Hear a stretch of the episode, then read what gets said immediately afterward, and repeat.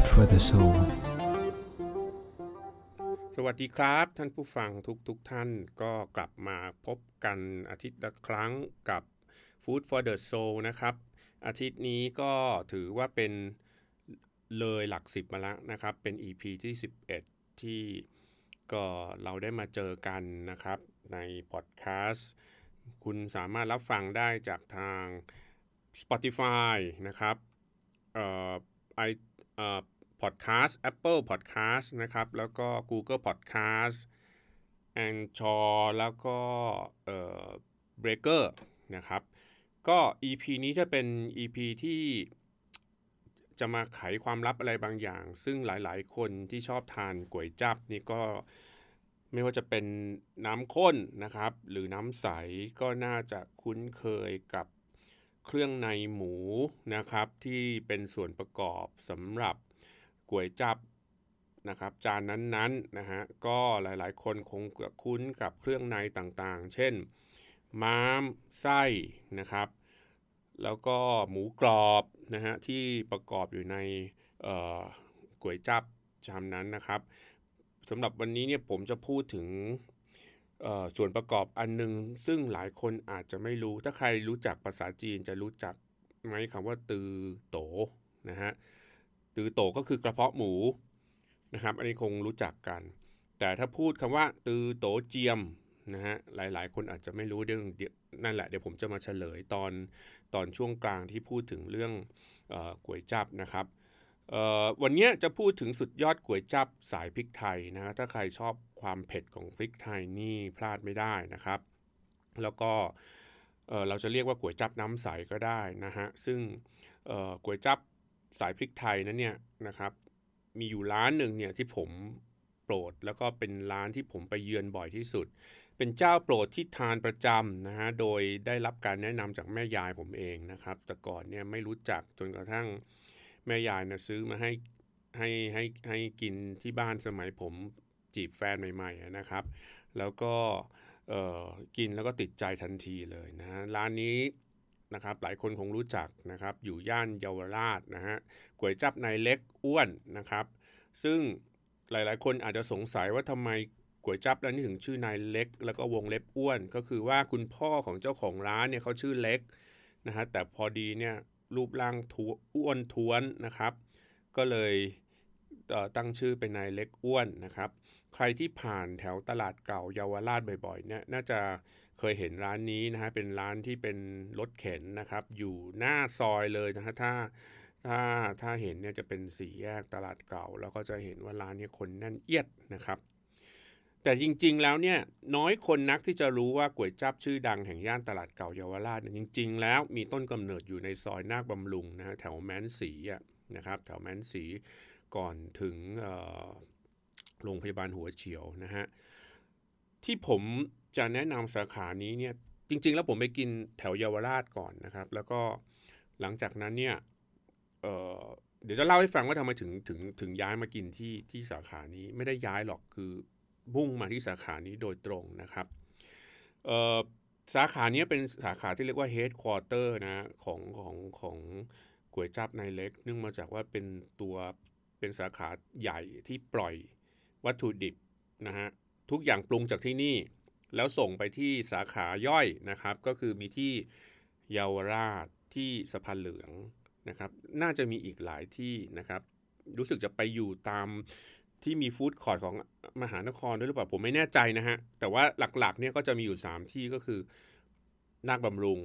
แมนสีเนี่ยมามูลที่เป็นแมนสีแล้วก็มีที่เยาวราช แล้วก็มีที่สะพานเหลืองนะครับ ถนนพระรามสี่นะครับ อย่างที่ผมบอกนะฮะที่แนะนำสาขานี้เนี่ยถ้าจะไปกินนะครับ เนื่องจากที่เนี่ยควบคุมการผลิตทุกอย่าง โดยรุ่นต้นตำรับสูตรของร้านนี้นะฮะจึงได้รสชาติทุกอย่างที่ลงตัวทั้งเส้นที่ยังทำแบบโบราณนะฮะเครื่องในและหมูกรอบสดใหม่หั่นชิ้นกำลังพอดีคำนะครับ และที่สำคัญที่สุดคือน้ำซุปเผ็ดพริกไทยรสจัดจ้าน หอมเลยนะหอมเลยนะครับ เวลาเดินผ่านหน้าร้าน คือ คือเอ่อวิ่งมาจากทางเอ่อเรียกว่าสี่แยกสำราญราชนะตรงมาเรื่อยๆนะครับ แล้วก็เอ่อก่อนถึงโรงพยาบาลหัวเฉียวเนี่ยเปิด Google Map ก็เจอนะฮะบอกว่าก๋วยจับในเล็กหน้าบำรุง จะมีซอยอยู่ทางซ้ายมือชื่อชื่อซอยหน้าบำรุง เข้าไปอีกประมาณ 2-300 เมตรเนี่ยอย่ามองหาร้านอาหารนะฮะให้มองตึกแถว เพราะว่าเอ่อ ร้านนะครับที่เป็นตัวปรุงเครื่องปรุงต่างๆเนี่ยอยู่ทางขวามือเป็นห้องแถวมืดทึมเลยมองไม่ออกเลยว่าจะเป็นร้านอาหารแต่คิดว่าเป็นเหมือนกับโกดังน้ำแข็งอะนะครับ แต่สังเกตก็คือว่าข้างหน้าของร้านเนี่ยจะมีมีโต๊ะนะครับ แล้วก็มีหม้อก๋วยจับวางอยู่ แล้วมีป้ายเล็กๆบอกก๋วยจับนายเล็กอ้วนนะครับ แล้วก็เวลาจะกินเนี่ยสั่งแล้วก็เขาจะเดินมาเสิร์ฟไปฝั่งตรงข้าม ซึ่งมีโต๊ะโต๊ะ เหล็กนะครับ แล้วก็มีเก้าอี้พลาสติกมาอยู่ประมาณ4ี่ห้าโต๊ะแล้วก็นั่งกินตรงนั้นเลย กินเสร็จก็กลับนะครับ คือไม่ต้องคิดถึงเรื่องบรรยากาศเลย ไม่มีบรรยากาศเลยนะฮะ ไปเอาเรื่องอาหารเรื่องรสชาติอย่างเดียวนะครับ วันนั้นผมไปสั่งทันทีที่ชามก๋วยจับมาวางอยู่ตรงหน้าเนี่ย โอ้โหเดี๋ยวนะเขาเรียกว่าสูตรหายใจอะความหอมของพริกไทยในน้ำแกงก็เตะจมูกเข้าอย่างจังนะครับ อันนี้แหละเป็นเป็นเป็นรสสัมผัสทางนาสิกนะฮะที่ลูกค้าติดกันงอมแงม เพราะหอมเหลือเกินนะครับพริกไทยของที่นี่เขาเอาพริกไทยเม็ดมาบดเองนะฮะส่วนประกอบหลักๆที่ใช้นะครับในการปรุงก๋วยจั๊บก็จะมีหมูกรอบนะครับ ซึ่งยังครองความนิยมเป็นอันดับหนึ่งนะฮะ อันนี้ต้องไปลองเองนะครับ ที่เหลือก็จะเป็นเครื่องในที่นุ่มกำลังดี ไม่ว่าจะเป็นลิ้นกระเพาะหัวใจนะครับ มี 3 อย่างเท่านั้นแหละที่เป็นเครื่องในที่สำคัญคือเขาปรุงเนี่ยนะฮะเครื่องในไม่มีกลิ่นคาวเลย อันนี้รับประกันนะครับ เส้นก๋วยจับเองก็นุ่มน่าทาน สิ่งที่ไม่ค่อยมีใครรู้ถึงองค์ประกอบลับนะฮะนอกจากเส้นก๋วยจับที่ถือว่าเป็นราชาของก๋วยจับน้ำใสเมื่อกี้ผมพูดไปแล้วใช่ไหมฮะตือโตนะฮะกระเพาะหมู ถ้าพูดคำว่าตือโตเจียม อันนี้แหละครับ คือความลับของ เเครื่องปรุงอันนี้นะฮะตือโตเจียมนั้น ผมรู้จักจากแม่ยายผมอีกอันแหละนะครับคือเครื่องในส่วนพิเศษที่หาทานได้โคตรยากนะครับ เรียกว่าตือโตเจียมนี่คือส่วนของกระเพาะหมูที่ดีที่สุด อร่อยที่สุด นุ่มที่สุด และที่สำคัญต่อหมูหนึ่งตัวเนี่ยมีส่วนกระเพาะส่วนนี้เนี่ยอยู่นิดเดียวนะฮะ เพราะฉะนั้นเนี่ยนี่คือเหตุผลที่ผมย้ายมากินที่ซอยนาคบำรุง เพราะว่าไปที่เยาวราชมาครั้งหนึ่ง ไปที่พระรามสี่มาสองสาครั้ง ถามหาตือโตเจียม ผมเรียกว่าโตเจียมแล้วกันนะครับ ไม่มีไม่มีนะฮะคือไม่เคยส่งมาจากสาขาใหญ่เลย เนื่องมาจากว่ามีคนเหมาซื้อไปหมดนะครับถ้าคุณจะกินคุณต้องมาที่สาขานี้นะครับ เพราะฉะนั้นเนี่ยหลังจากนั้นเนี่ยผมก็เลย ไปกินที่สาขานาคบำรุงตลอดนะฮะ แต่ว่าก็พอช่วงโควิดเนี่ยมันก็ไม่มีโอกาสได้ไปกินนะนะเพราะว่ามันล็อกดาวน์แต่ในที่สุดเนี่ยสวันที่แล้วเนี่ยไปทุระเอาแว่นไปซ่อมแถวหลังกระทรวงมหาดไทยนะครับ แล้วก็ต้องขับผ่านทางนั้นเวลากลับบ้าน ก็เลยแบบเฮ้ยมันจะผ่านซอยนาคบำรุงนั้นลองแวะเข้าไปหน่อยดีกว่าเพราะว่ามันมันน่าจะมีก๋วยจับขายนะอยากกินน่ะนะครับ วิ่งผ่านแยกสำรานลาดนะครับ ตอนแรกว่าจะกลับบ้านทางสะพานพระปกเก้านะครับ อีกนิดเดียวก็จะถึงซอยนาคบำรุงก็เลยตรงไปก่อน แล้วก็เลี้ยวเข้าไป ตอนนั้นเวลา3ามโมงกว่านะครับ ร้านนายเล็กเเปิด4ี่โมงนะฮะ ก็เลยตัดสินใจขับรถไปจอดรอผ่านหน้าร้านนี่หม้อน้ำซุปก๋วยจับกำลังควันชุยเลยนะฮะ ถามว่าลุ้นนะลุ้น น้องมีตัวตัวเจียมไหมวันนี้นะครับ น้องบอกว่ามีโหสวรรค์เลยนะฮะกระเพาะส่วนนี้เนี่ยยังพิเศษส่วนนี้ยังมีขายอยู่เลยตัดสินใจซื้อเลยก๋วยจับตัวเจียมอย่างเดียวไป4ถุงเกาเหลาตัวเจียมอย่างเดียวไปอีก4ถุงนะฮะที่เลือกซื้อเกาเหลาไปเนื่องเนื่องด้วยจากว่าพอดี ที่บ้านซื้อบะหมี่ผักนะจากซูเปอร์มาร์เก็ตมากินนะครับก็เหมือนมาม่านั่นแหละ แล้วเขาทำแห้งนะเป็นสีเขียว ใส่ไว้ในตู้กับข้าว เวลาเบื่อก็จะลวกบะหมี่ผักมากินกับเกาเหลานะครับแล้วมันก็จะได้รสชาติไปอีกแบบหนึ่งนะฮะและที่สำคัญแม่ยายผมทำกระเพาะปลาสดไว้ให้ ซึ่งไอ้กระเพาะปลาสดเนี่ยราคาแบบหาค่าไม่ได้นะครับเอามาบำรุงร่างบำรุงร่างบำรุงเลือดนะครับ EP หน้าผมจะพูดถึง ซุปกระเพาะปลาสดสูตรแม่ยายให้ฟังนะครับ แล้วก็ขอเกริ่นไว้ก่อนเลยว่าเจ้าแม่ยายตัวจริงนี่แหละ มาพูดอยู่ในห้องส่งนี้ด้วยนะครับ จะได้มาเล่าให้ฟังเลยว่ากระเพาะปลาสดเป็นไงนะครับ กลับมาพูดถึงเรื่องของกระเพาะหมูส่วนโตเจียมนี้หน่อยดีกว่านะฮะภาษาจีนต้าจิ๋วเขาเรียกว่าตือโตเจียมนะนั่นเพิ่งเพิ่งพูดไปเมื่อสักครู่นะครับ ผมได้รับการแนะนำเครื่องในหมูส่วนนี้นะครับ อย่างที่บอกจากแม่ยาย เรียกว่า เออง่ายๆก็คือกระเพาะหมูส่วนที่ดีที่สุดคือต้มแล้วจะนุ่มไม่แข็งกระด้างนะครับ จริงๆ แล้วปกติถ้ากินกระเพาะหมูอยู่แล้วเนี่ยครั้งแรกที่ลิ้มรสโตเจียมนะครับ จะสัมผัสถึงความต่างเราฟ้ากับเหวเนาะนะครับ ซึ่งทางร้านก็ต้มออกมาได้อย่างไร้ที่ติมากคือนุ่ม สู้ลิ้นมากๆนะครับ เหมือนเขาเรียกว่าอะไรอะ่ะเหมือนกัดปลาหมึกอะ่ะเอางี้ดีกว่านะครับปลาหมึกที่มันสดนะนะฮะคือมันมัน นุ่มสู้ลิ้นมากๆนะครับ แถมยังหั่นมาให้อย่างไม่มีกักนะครับ อันนี้ต้องอธิบายก่อนว่าปกติแล้วเนี่ย ถ้าเราสั่งกระเพาะหมูธรรมดานะครับ เราจะไม่ได้ส่วนนี้ เพราะกระเพาะหมูหนึ่งลูกจะมีส่วนส่วนของโตเจียมอยู่น้อยมากนะครับ นอกจากร้านในเล็กเนี่ยก็จะมีร้านอื่น ๆ ที่ขายโตเจียมอยู่ก็เช่นก๋วยจับ มิสเตอร์โจนะฮะที่อยู่ตรงถนนจานนั้นผมเคยไปไปรับประทานแต่ในส่วนส่วนตัวแล้วเนี่ยมันสู้สาขาในในเล็กอ้วนสาขาแมนสีไม่ได้นะครับ วิธีการทำตือโตเจียมให้อร่อยนะอยู่ที่ขั้นตอนการล้างทำความสะอาดเนาะตอนแรกเนี่ยจะต้องเลือกตือโตเจียมที่สดใหม่นำมาล้างด้านนอกด้วยน้ำเกลือนะฮะกรีดกระเพาะหมูแล้วก็พลิกด้านในออก ใช้เกลือสมุนเม็ดใหญ่ถูจนเมือกใสๆที่เคลือบด้านในกระเพาะหมูออกจนหมด แล้วใช้มีดขูดไขมันตามขอบกระเพาะหมูออกให้เกลี้ยงนะครับ จากนั้นก็ตั้งกระทะให้ร้อนการกระเพาะหมูออกแล้วจี่ให้สะดุ้งไฟนะครับพอให้มีกลิ่นกระทะนิดๆแล้วนำไปต้มในหม้อน้ำเดือด ทุบกระเทียมจีนสักสิบกลีบนะครับแล้วพริกไทยขาวเม็ดอีกครึ่งกำมือเพื่อดับคาวนะฮะมีเคล็ดลับว่าการต้มตือโตเจียม นะครับอาจสูตรเด็ดนี่จะต้องใส่เอียวเล้งนะเอียวเล้งคือกระดูกส่วนหลังของหมูกระดูกสันหลังนั่นแหละนะฮะเพื่อให้ได้ซุปกระดูกหมูที่มีรสหวาน เมื่อเคี่ยวไปนานๆ ก็จะได้เนื้อหมูติดกระดูกที่ทั้งนุ่มทั้งเปื่อยนะครับเพียงใช้ช้อนสกิดก็หลุดมาเป็นเป็นแผ่นๆนะฮะแล้วก็ผสมด้วยคาตั้งนะครับคาตั้งคือภาษาจีนนะคือกระดูกหน้าแข้งของหมูเนี่ยเพื่อให้ได้น้ำซุปที่มีกลิ่นหอม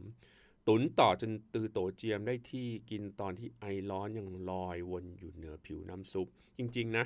ไอก๋วยจับน้ำใสนะเล็กเนี่ยคุณต้องอุ่นร้อนๆเลยอะ่ะกินเย็นไม่อร่อย ต้องร้อนจัดด้วยต้องให้มีควันนะครับ เพราะนั้นเนี่ยความอร่อยเนี่ยไม่ได้หยุดอยู่แค่นี้นะครับ คือเมื่อต้มตือโตเจียมเนี่ยเหลือก้นหม้อตักใส่ชามนำไปแช่เย็นนะครับ วันรุ่งขึ้น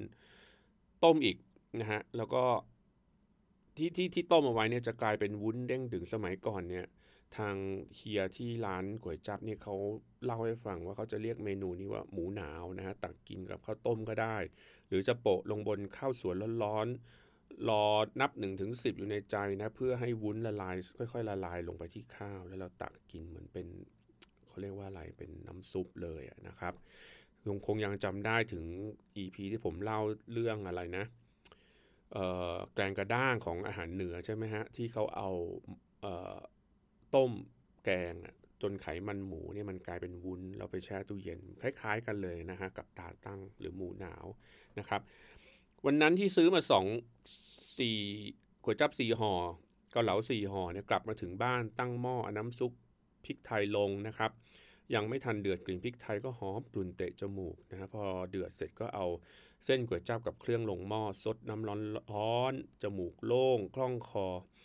เส้นนุ่มๆนะฮะเข้ากับน้ำซุปเข้ากันดีคำแรกของการบริโภคตือโตเจียมคืออร่อยจนยังไม่อยากตายนะครับ อันนี้ต้องพูดอย่างนี้เลยทำให้ผมต้องยกให้ก๋วยจั๊บร้านนี้เป็นหนึ่งในสุดยอดร้านโปรดในใจเลยครับ คือกินได้ตลอดนะฮะอย่าลืมนะครับ ถ้าใครจะไปร้านนี้พิกัดอยู่ที่ซอยนาคบำรุงแม้นสีนะฮะปากซอยมี7 e เ e ่ e อเข้าไปสุดซอย เวลาเปิดเนี่ยนะครับปกตินี่จะเปิดประมาณสี่โมงครึ่งแต่สี่โมงคุณไปรอได้เลยนะฮะน่าจะเสร็จก่อนแล้วนะครับขายไปจนถึงห้าทุ่มจนกว่าจะหมดทุกวันนะครับ ถ้าจะให้อร่อยสุดต้องไปช่วงหกโมงครึ่งถึงทุ่มหนึ่งเพราะว่าตอนนั้นเนี่ยน้ำซุปที่เคี่ยวเนี่ย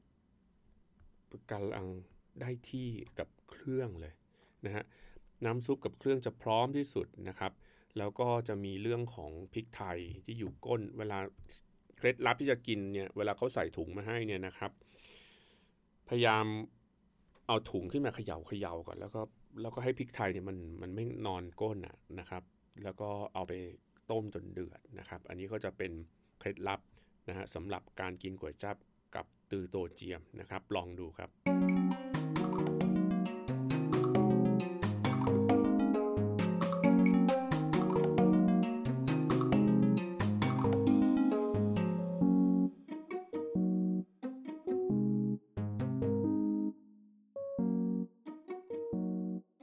อย่างที่เล่าไปนะครับ อาทิตย์ที่แล้วเนี่ยผมไปถึงร้านก๋วยจั๊บในเล็กออซอยนักบำรุงเนี่ยก่อนร้านเปิดเกินครึ่งชั่วโมง คือไม่ได้ตั้งใจจะไปอะขับรถผ่านแล้วก็อยากกินขึ้นมาก็เลย แวะไม่รู้อะไรเลยทั้งสิ้น ไม่รู้ว่าร้านเปิดกี่โมงปิดกี่โมงยังไง ก็ตามก็เลยไปรอนะครับเเสียงดวงเอานะครับ ก็ ไปถึงเขากำลังตั้งน้ำซุปนะฮะน้ำซุปพริกไทยที่ตั้งบนเตาหน้าร้านนี่กำลังควันควันฉุยเลยนะฮะอีกไม่กี่อึดใจก็คงจะได้เดือดแล้วก็คงจะได้กินนะครับ คืออย่างที่เล่าไปอะร้านในเล็กสาขานี้เนี่ยจะไปคงต้องรู้จักและอยากกินจริงจังนะเพราะว่ามันไม่ใช่ร้านที่คุณจะไปนั่งเดทนัดสาวไปกิน หรือว่าจะนั่งคุยเรื่องธุรกิจ หรือจะไปนั่งจิบกาแฟ บรรยากาศมันไม่ได้เลยนะฮะคือคือไปหน้าร้านเนี่ยบางคนอาจจะมองว่าไม่เห็นเหมือนร้านขายก๋วยจั๊บเลยในห้องแถวมืดตึ๊ดตือพื้นแฉะนะครับ มีกลิ่นของเครื่องในของน้ำซุปที่ปรุงในร้านเต็มไปด้วยวัตถุดิบของเครื่องก๋วยจั๊บที่จะนำส่งไปยังสาขาเยาวราชและสะพานเหลือง มีแต่หน้าร้านที่ตั้งหม้อแล้วก็ตั้งโต๊ะปรุงก๋วยจั๊บอย่างง่ายๆมีป้ายบอกเล็กๆนะครับ แล้วก็พื้น แต่ดูแฉะเหมือนตลาดสดนะครับ ก็อย่างที่บอกว่าจะนั่งกินก็อีกฝากถนนมีโต๊ะสังกะสีพร้อมเก้าอี้พลาสติกนะครับตั้งอยู่อย่างลุกลัวคือ คือเอาง่ายๆเนี่ยถ้าไม่รู้จักร้านนี้ไม่รู้จักชื่อเสียง ผมไม่มานั่งทานนะครับ ผมไม่มานั่งทาน ถ้ามันไม่อร่อยนะฮะแต่นี่คือมันอร่อย แล้วเลยมีความรู้สึกว่า เออว่าต้องมานะครับ คือมองเข้าไปมันมาซื้อกลับบ้านทีไรจะมองเข้าไปแล้วเห็น เจ้าของร้านนะผมเชื่อว่าคงจะเป็นรุ่นลูกอะของนายเล็กกันนะฮะซึ่งเป็นเป็นคนบุกเบิกร้านมาก่อนเนี่ยแต่นี่เป็นเป็นรุ่นลูกนั่งใส่เสื้อกล้ามดูทีวีอยู่นะครับ ส่วนลูกน้องก็ง่วนกับการเตรียมร้านอยู่นะฮะคือผมต้องบอกเลยว่า สภาพของร้านนี่มันมันขัดกับคุณภาพของของของก๋วยจับเลยของวัตถุดิบ นะฮะในวันนั้นที่ไปถึงเนี่ยก็ในขณะที่รอเนี่ยก็ไม่รู้จะทำอะไรก็จอดรถนะฮะเออผมก็เลยอยากจะมาเล่าในช่วงที่สองของพอดคาสต์ว่าผมก็ได้มีโอกาสคุยกับเฮียแกเนาะถึงประเด็นต่างๆ ในเรื่องของการทำก๋วยจั๊บต้องอะไรเพราะต้องการหาข้อมูลมามาทำพอดคาสต์นี่แหละนะครับ แต่สิ่งที่ผมได้ฟังจากเฮียแกแล้วโคตรจะ inspire เราเลยก็คือว่า เรื่องของการมองชีวิตแบบบวกนะครับ ผมจะเล่าให้ฟังแล้วหวังว่าจะ inspire ผู้ฟังด้วยให้ดำเนินชีวิตด้วยอย่างมีความสุขนะฮะผมถามกันเรื่องของขั้นตอนกรรมวิธีการเตรียมก๋วยจับว่าทำไมมันถึงมีเคล็ดลับอร่อยก็อันอันนั้นก็คือเล่าไปแล้วในช่วงแรก แต่สิ่งที่ผมจะพูดในช่วงที่2นะครับซึ่งมันเราก็รู้กันอยู่ว่าช่วงที่ 2 เป็นช่วงที่เราจะพูดถึงเรื่องของอาหารไฟจิตใจใช่ไหมฮะเพราะฉะนั้นเนี่ยที่มัน Impact มันจนกระทั่งถึงช่วงที่2เนี่ยประโยคเดียวที่เฮียแกพูดสั้น ๆ ถึงแนวทางการดำเนินชีวิตของแกกับโลกของก๋วยจับน้ำใสก็คือว่าแกพูดมาประโยคหนึ่งบอกว่าให้ลื้อมีความสุขกับการเดินทางในสิ่งที่ลื้ออยากทำเต็มที่นะครับเตียแกเปิดร้านนี้มาหลายสิบปี แล้วทุกวันเฮียเองแกก็ยังเดินทางอย่างมีความสุขกับก๋วยจับรสเยี่ยม และมอบความสุขให้คนที่มาซื้อกินอินกับคุณภาพรสชาติและวัตถุดิบที่แกคัดสรรมานะฮะสวนทางกับชีวิตของหลายคนเลยใช่ไหมฮะบ้านต้องสวยนะครับ ที่อยู่ต้องดี เน้นความสะอาดเน้นอะไรก็ตาม แต่ว่าเฮียเจ้าของร้านก๋วยจับในเล็กอยู่ได้อย่างมีความสุขในสิ่งที่ตัวแกเองมี นะครับ แกบอกเลยให้มีความสุขกับการเดินทางในสิ่งที่ลื้อทำอย่างเต็มที่คำนี้เนี่ยมันอินสปายผมเพราะว่าผมหันมามองชีวิตของตัวเอง พระเจ้าให้ผมผ่านแต่ละพิทสต็อปซึ่งเป็นจุดเปลี่ยนของชีวิตมาหลายจุดนะครับ แต่ละขวบปีมีทั้งเรื่องที่ดีและเรื่องที่เราคิดว่าไม่ดี แต่รวมๆแล้วคือประสบการณ์การเดินทางที่หาไม่ได้ในห้องเรียน หันไปมองมันคือประสบการณ์ชีวิต ที่ต่อยอดให้เราเดินต่อนะฮะจริง ๆ เป็นเรื่องที่น่าตื่นเต้นสำหรับผมนะนะครับ วันนี้ก็เลยอยากจะยกข้อพระคัมภีร์จากหนังสือปัญญาจารย์เหมือนเดิมนะเราเคยพูดถึงปัญญาจารย์ไปแล้วทีหนึ่งนะครับ จะพูดถึงปัญญาจารย์บทที่ 5 ข้อ 18 ซึ่งพาราเลลหรือว่าเป็นคู่ขนานไปกับสิ่งที่เฮียแกพูดถึงเรื่องความสุขไปกับการเดินทางในสิ่งที่ทำ หนังสือปัญญาจารย์บทที่5ข้อ18บอกว่าดูเถิด ที่ข้าพเจ้าเห็นชอบและสมควรให้กินและดื่มกับปรีดาในบรรดากิจการของตน ที่ตนกระทำภายใต้ดวงอาทิตย์ตลอดชั่วอายุไม่กี่วันของตน ที่พระเจ้าประทานแก่ตน เพราะการนี้แหละเป็นส่วนของตนนะครับ ไม่ได้ต่างอะไรกับสิ่งที่เฮียแกพูดเลยนะผมเชื่อว่าพระเจ้าให้เราแต่ละคนมีจุดหมายในการดำเนินชีวิต ผ่านทาง passion และความสามารถของแต่ละคน นะครับ นอกจากนั้นยังให้เรารอคอยจุดหมายใหม่ ๆ อย่างตื่นเต้นนะครับ พระเจ้าได้แสดงให้ผมเห็นว่าพระองค์ประสงค์ให้เราแต่ละคนเคลื่อนที่ไปข้างหน้าสู่จุดหมายบางประการของชีวิต หลังจากที่เส้นประชีวิตของเราไปถึงจุดหนึ่ง เราก็จะเคลื่อนไปยังอีกจุดหนึ่งนะฮะเคยเล่นลากเส้นตามตัวเลขนะฮะสมัยเด็กๆแบบเป็นแบบนั้นเลยนะครับ นั่นคือการวางแผนของพระเจ้าในชีวิตของผมนะฮะในฐานะที่ผมเป็นผู้เชื่อ ผมก็จะรอคอยด้วยความเชื่ออย่างตื่นเต้นว่า พระเจ้าจะนำชีวิตของผมไปยังจุดไหนต่อว่านะครับ ไม่ว่าเราจะเชื่อว่าพระเจ้านำเราไปยังไงเวลาที่เหมาะสม พระองค์ก็จะให้เราไปยังอีกจุดหมาย อีกจุดหนึ่งอาจจะเป็นพรุ่งนี้ หรืออาจจะไม่อีกไม่กี่ปีต่อไป หรืออาจจะประมาณ2อสปีต่อไปนะครับ สิ่งนี้แหละพระเจ้าสอนให้ผมรู้จักรอคอยอย่างไม่กระวนกระวาย เพื่อรอจุดหมายใหม่ ที่เราจะเอนจอยมันอย่างมีค่าและมีความสุขกับมันนะครับ แต่ถ้ากลับกันเรามัวแต่กังวลจิตตก มันก็จะกลายเป็นตัวอะไรนะครับ บั่นทอนความสุข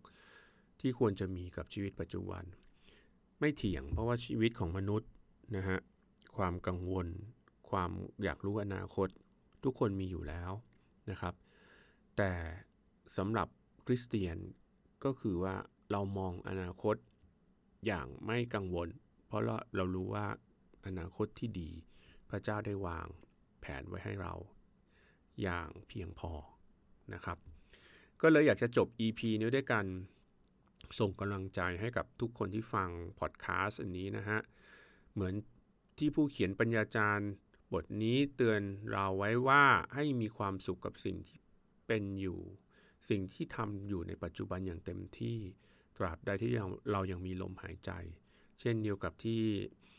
อาเฮียเจ้าของร้านก๋วยจับในเล็กนะครับ ได้พูดบอกว่าให้ลื้อมีความสุขกับการเดินทาง ในสิ่งที่ลื้อทำอย่างเต็มที่นะครับ ก็อย่าลืมนะฮะอาทิตย์หน้า จะเป็นครั้งแรกที่จะมีแขกรับเชิญมานั่งคุยในรายการนะครับ ซึ่งบางครั้งบางคาผมก็จะพูดเองแล้วก็จะมีเชิญแขกรับเชิญมา เพื่อจะเป็นการเปลี่ยนรสชาติของออรายการให้มันมีสีสันแทนที่จะนั่งฟังเสียงผมเหนื่อยๆคนเดียวไปเรื่อยๆนะครับ ก็เลยอยากจะให้มีสีสันเพิ่มมากขึ้นบ้างนะครับ ก็ ส่งกำลังใจทุกท่านนะครับในการดำเนินชีวิตสถานการณ์ต่างๆ ดูแนวโน้มเริ่มจะดีขึ้นนะครับ ก็แน่นอนใช้ชีวิตอย่างมีความหวังนะครับ แล้วก็อย่าท้ออย่ากังวลนะครับ มันมีตะวันทุกเช้าวันใหม่ และเราเชื่อว่าความหวังอยู่ข้างหน้าสำหรับวันนี้ก็ขอลาท่านผู้ฟังนะครับ เพียงแค่นี้เจอกันอาทิตย์หน้านะครับ อบคุณพระเจ้าอวยพรทุกๆทท่านครับ